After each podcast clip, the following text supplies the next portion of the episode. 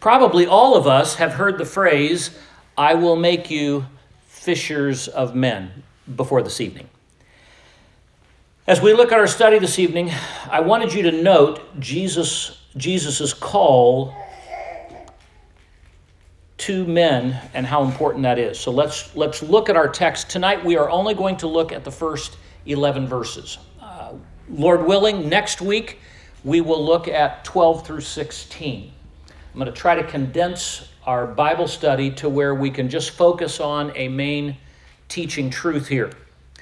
Let's follow along together. And it came to pass that as the people pressed upon him to hear the word of God, he stood by the lake of Gennesaret and saw two ships standing by the lake. But the fishermen were gone out of them and were washing their nets. And he entered in, and he entered into one of the ships, which was Simon's, and prayed that he would thrust out a little from land. And he sat down and taught the people out of the ship. Now, when he had left speaking, he said unto Simon, Launch out into the deep and let down your nets for a draught. And Simon answering said unto him, Master, we have toiled all night and have taken nothing. Nevertheless, at thy word, I will let down the net. And when they had done this, they enclosed a great multitude of fishes, and their net brake. And he beckoned unto their partners, which were in the other ship, that they should come and help them. And they came and filled both of the ships, so that they began to sink. When Simon Peter saw it, he fell down at Jesus' knees, saying, Depart from me, for I am a sinful man, O Lord. For he was astonished, and all that were with him at the draught of the fishes which they had taken. And so it was also, and so it was also James and John, the sons of Zebedee, which were partners with Simon. And Jesus said unto Simon, Fear not, from henceforth thou shalt catch men. I'm going to pause there and let's begin working through this. You know, being called to ministry is an amazing call. Sometimes God calls us to use our current work to serve the Lord, and sometimes God calls us to leave our current work to serve Him in a different way. But I think as we begin this, I want to make sure that we all are on the same page, and that is all service is sacred. All service is sacred. All work is important. It's a privilege for me to serve in the body. It's a privilege to be called to be a pastor or to be a missionary. But that is no different than the calling that God has for every one of you as a builder, as a pharmacist, as a teacher, as a computer programmer, as a whatever your calling is, all callings are sacred. Sometimes, in wanting to give you the impression that what a great opportunity it is to serve the Lord. God's called me to be a preacher. It's the best, and you'll hear them say it's the highest calling, and you can't have anything better than that. You can't do this, you can't do that. But the reality is, it gives you the impression that somehow what God's called you to do is less than what God called me to do. And that is wrong. Work is honorable. And God gifts every one of us differently, and the body functions as a body. And if the whole body were a head, it really would be awkward. And if the whole body were hands or the whole body were feet, you get the idea. What works is when the whole body's a body. And so, as we look at Peter's call tonight, I just want to encourage you that you don't begin to either get this idea of elevating a pastor and say, wow, the pastor is everything. That's not true. A pastor is important in the body, just like every other part of the body is important. And you take out a part of the body, and that really doesn't work well. So I just mentioned that to you because as we get into this, I want to make sure that we're all thinking the same thing and we're understanding that all circus, all service is sacred. If he calls you to leave your boat, gratefully accept that call. If God calls you to use your boat, gratefully use your boat. And in this text, we're going to see God, Jesus Christ, has Peter do both. And that's an important thing for us to remember tonight. What Jesus sees. And here's the thing tonight that I want us to focus on Jesus sees people. Now, I'm going to begin in verse 1 uh, as we study this passage, and I want you to notice the passage geography. The passage geography and the accuracy of Luke's account. Now, Luke was not with Jesus and the disciples at this point. You remember, Dr. Luke was a man that worked with the Apostle Paul. We're in a different time frame. Yet Luke says, I have a firsthand account of all these different things. Luke had been to the places, had visited them, had talked to eyewitnesses. But notice the way Luke talks about this area. He talks about the lake of Gennesaret. You know, Luke is the only one that uses that term. Matthew, Mark, and John all talk about the Sea of Galilee or the Sea of Tiberias. And the reason why, in the Old Testament, the Bible talks about Jesus' ministry around the Sea of Galilee or the Sea of Tiberias. Uh, there's one other term that it uses. Luke's the only one that says it's the Lake of Gennesaret. Oh, it's Sea of Chinneroth. I knew that term would come back to me. You'd find that in the Old Testament. Luke, though, you look at what he describes here. Luke has been there. Luke understands where this is, and Luke says, No, there is the Mediterranean Sea. This is a lake. It's kind of an oval shaped, 13 miles by 9 miles. It's a big lake, but it's just a lake. And Luke calls it specifically by that. You're going to find, as Luke describes what's taking place here, uh, it says that as the people pressed upon him to hear the word of God, he stood by the lake of Gennesaret and saw two ships standing by the lake, but the fishermen were gone out of them. What you would need to know have any of you been to uh, Israel, over to the Holy Land? Some of you have. Okay. Have you been to the Sea of Galilee? You've seen those slopes. All right, now specifically up on the northern edge, uh, probably in the northeast corner, you would see that this has a wonderful gradual sloping and there's not a whole lot of beach. It takes you almost right down to the water. Now, depending on where you are, on that Sea of Galilee, on the Lake of Gennesaret, you will find some of the places it's steeper. But at the end, where he talks about where Peter lived and where this location would have been, it's, it's a gradual slope. And so what happens is the people keep pressing and keep pressing down, and they could just keep walking down, and all of a sudden they're down on Jesus, and he is literally against the water. And the description that, that Luke is giving helps us to know he is dead on. He's exactly right in this location.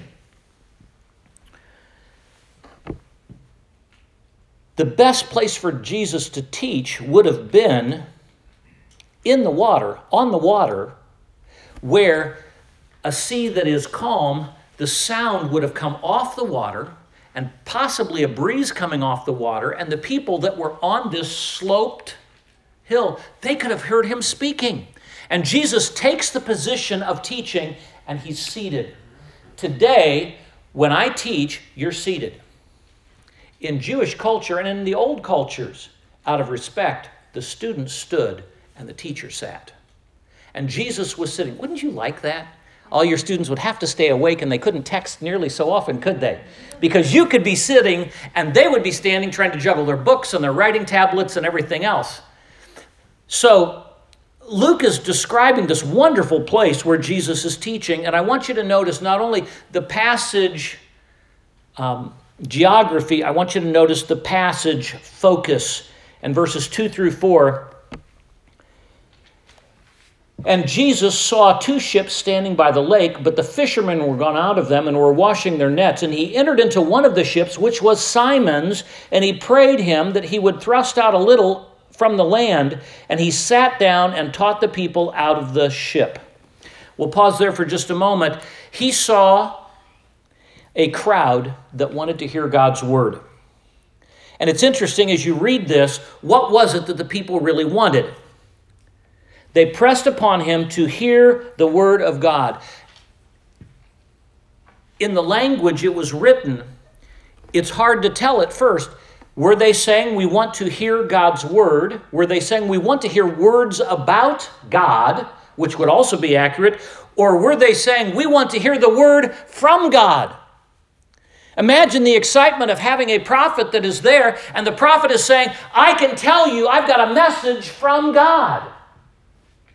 Now, all three of those would have been accurate. He saw two boats. Not only did he see a crowd, he saw two boats, two ships. And he saw fishermen that managed those boats. He saw fishermen washing out their nets. There were different kinds of nets that the men used. There was a smaller net that they would have used sometimes from the land or sometimes from the boat, but it would have been in very shallow water. They would have cast it, and then when it, it was weighted, and then they would draw it up quickly to be able to catch fish. There was another net that was weighted on two of the corners and had um, floats on the other two corners. And they would drop those, and the net would drop like this. And then they would go out into the water and pull up the, the corners that are down to, to catch the fish inside it. They would also do that same thing out in the deep. Normally, they would do their fishing near the edge at that time of day uh, during the night because that was the best time for catching fish. He saw fishermen, he saw boats, he saw nets, but notice specifically, he saw people. Jesus saw Peter, James, and John. Now, I'm going to submit to you by Peter's response when he says, We have been toiling all night, and they were struggling to get the nets up. Peter was not fishing by himself. I personally believe his brother Andrew was with him again. In, the, in other passages, he tells us that Peter and Andrew were partners in the fishing business. So I'm going to submit to you, I believe they're there. If you don't want to believe that, that's okay because it's not in the text. So it's an opinion. But I believe that would be true. Peter, Andrew, a guy named Philip, all lived in Bethsaida. Would you like to guess what Bethsaida means? It means house of fish. That makes sense, doesn't it? It's right on the water, and it was called the house of fish.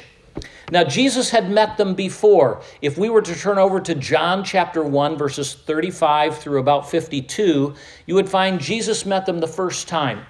This is not the first time that Jesus had spoken with them. This is at least the second time and probably the third time. The first time Jesus introduced himself to them and met them. The second time you would find will be in Matthew chapter 4.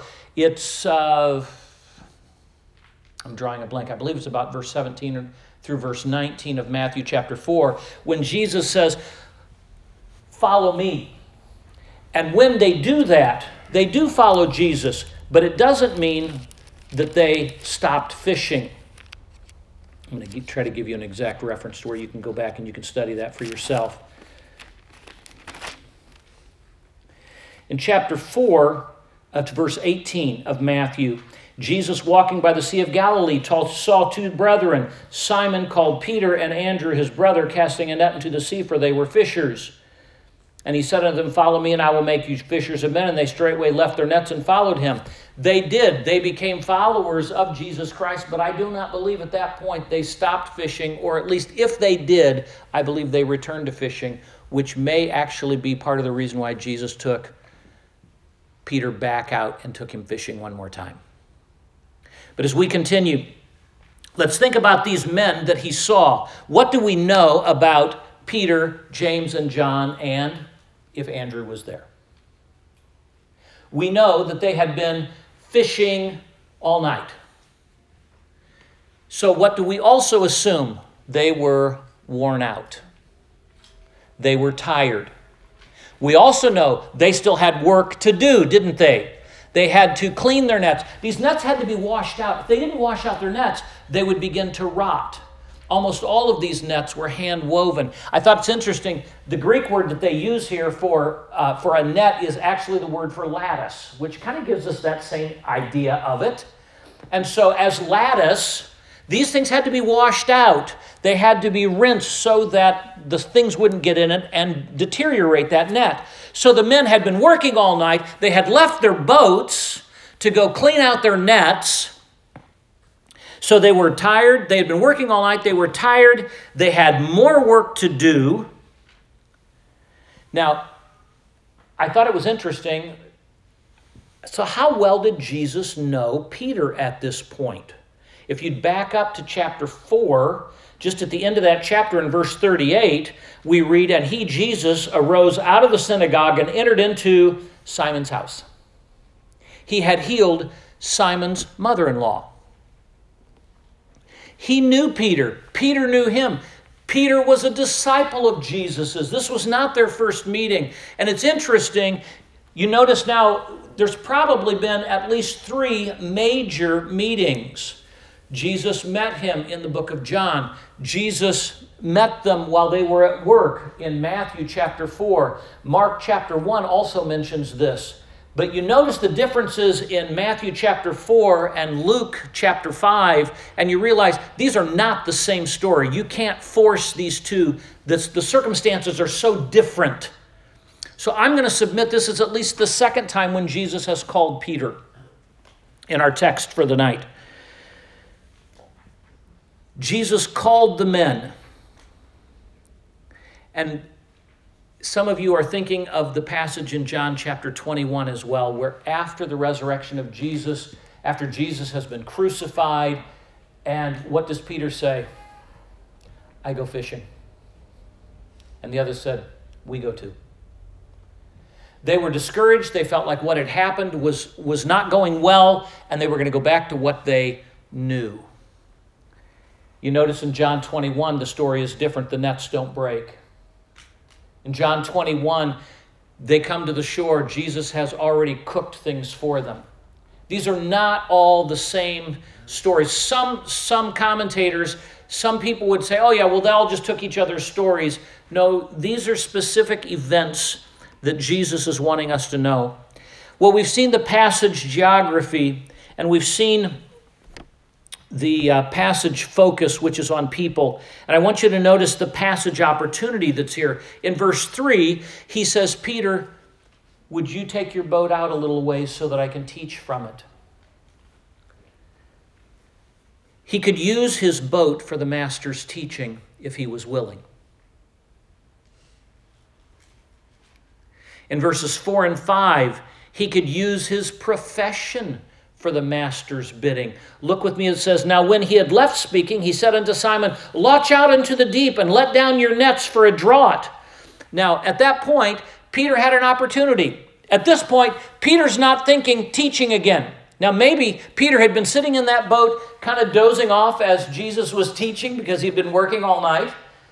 I'm sure that never happened to you, but occasionally I've seen people when they come into to church and they've worked so hard, they come in, they sit down, and they just cannot keep their eyes open.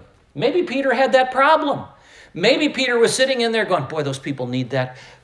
I'm so thankful Jesus is here. I'm thankful Jesus can use my boat. These people need to be hearing what Jesus is saying, and that's probably true. And maybe some of us have done that too. But you know, even when God has a message for other people, God has a message for you. And so I don't know what was taking place. I do know this that after Jesus had done all this teaching, Jesus had one more lesson that he wanted to teach Peter. And so he said, Would you let down, would you go out and let down the nets? And I'm sure Peter's going, Well, Jesus is hungry. Jesus needs something. Jesus, you're a really good teacher. I'm a professional fisherman. I have fished all night long. All of us have. And we caught zip, zero. The fish are not catching today. And by the nevertheless statement that he makes, nevertheless at thy word I will let down the net, most of the commentators that I read say there was a discussion that had taken place here. And Peter was finally going, okay. Did Jesus have to ask him several times? I don't know. But something happened where Peter had this we've been fishing all night, they're not biting. Master, nevertheless, okay. I thought it was interesting the word master. We're going to see later he's going to use a different word for Jesus. This term right here is a generic term of the person in authority. It's like, okay, you're the boss. That's really the response that he's giving. Now, I don't know how much I can make out of this. And I, if, if you're interested, you can come up and ask me later. But in verse Y, I'm saying I don't know how much I can make out of this. But in verse 4, it says, Launch out into the deep and let down your nets for a draught, for a catch. Look at verse 5. What does Peter respond? Nevertheless, at thy word, I will let down the net. Was Peter saying, I've just washed out the nets? Okay, I'll, I'll throw a net in. We're not throwing the nets in. That's just more cleaning. Was he humoring Jesus? Was he not? I don't know. It's interesting. What we read is a plural and a singular, and then you're going to see in the next verse, singular. One man, a guy named uh, G. Campbell Morgan, who is a pastor from the 40s, G. Campbell Morgan makes the statement that had Peter thrown in the nets the way he should have, he wouldn't have burst his net because he would have had enough nets in there. Maybe that's true. I don't know. I do find this fascinating. Um, he was also in Israel, and he was talking to some of the fishermen that were on uh, the Sea of Galilee. He was watching them come in, and as they came in, he asked them, he said, I was seeing lots of fish, but obviously no one was busting their nets, and everyone still was fishing by net. So he said, So I asked the guy, he said, What did you catch? And he said, Poisson Saint Pierre, which means Saint Peter's fish. And uh, no, I'm sorry, this was Dr. Ironside that was asking this question. And Dr. Ironside said, So are those some of the fish that Peter caught? Not figuring what are they really meaning. And they said, No, these are some of the children of the fish that he didn't catch. And he said the interesting thing was, all these hundreds of years later, all the fish, which are tilapia, we know that term, all these fish are still considered, are called by St. Peter's fish today. That's what the fishermen still use. Interesting tidbit. Don't know what that really means to this study, other than I thought it was, I thought it was interesting. So he says, All right, I'll let down my net, master. In verse 6, and when they had done this, and that was the they, and we read that the guys in the other boat aren't there yet. That's the reason why I'm submitting to you. I believe there was someone in that boat with Peter other than Jesus, and I believe that person would have been his normal fishing partner, which would be Andrew. That was just where I'm coming from that. And it says, And there was a great number of multitude, and their net brake. And they beckoned unto their partners, which were in the other ship, that they should come and help them. And they came and filled both ships so that they began to sink. When Simon Peter saw it, he fell down at Jesus' knees, saying, Depart from me, for I'm a sinful man, O Lord. How could one net nearly sink two boats? How could one net nearly sink two boats? And I would submit to you because the Creator said fish get in the net. And that's the reason why Peter at that point says, Depart from me, for I'm a sinful man, O Lord. He doesn't call him that same generic master term. Now he chooses to use a much more different term. And Peter's response, I would submit, is he saw Jesus afresh for who he was. When we see the Savior for who he is, we see ourselves differently. Peter said, I'm a sinful man. Job, in Job 42, verse 5, when God starts speaking to Job, Job says, I'm nothing. And Isaiah chapter 6, what did Isaiah say? I'm a man of unclean lips. Interesting thing is, whenever we see Jesus for what he really is. When Jesus is lifted up, we get the right view of what we are like. And when Jesus is not lifted up, then we struggle with pride.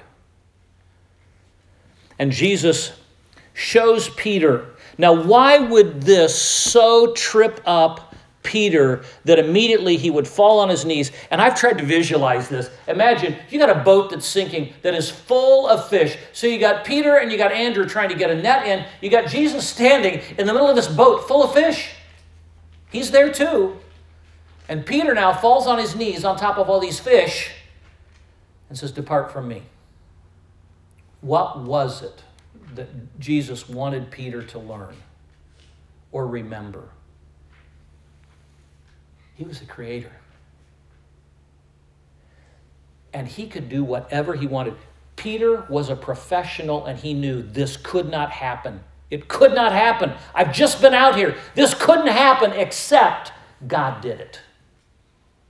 And God does those things in our lives where God wants to get our attention and He wants to just remind us you can trust me, I'm God.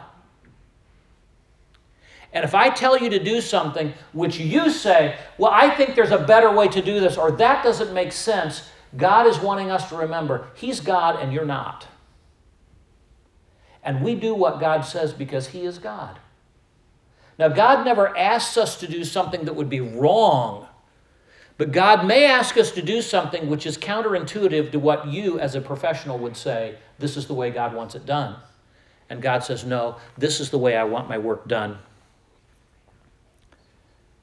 Peter knew what had just taken place. Notice with me in verse 10. And so was also James and John, the sons of Zebedee, which were partners with Simon. And Jesus said unto Simon, Fear not, from henceforth thou shalt catch men. Now, this is, this, this is at least the second time, maybe the third time Jesus has spoken to Peter and said, Peter, I'm changing your occupation. And from this point on, this is where we begin to see the major change where Peter left everything and followed. Did Jesus give all the fish just to get his attention? Maybe. Did Jesus also give all the fish so that these men would have something to live on when they were not able to follow their professions?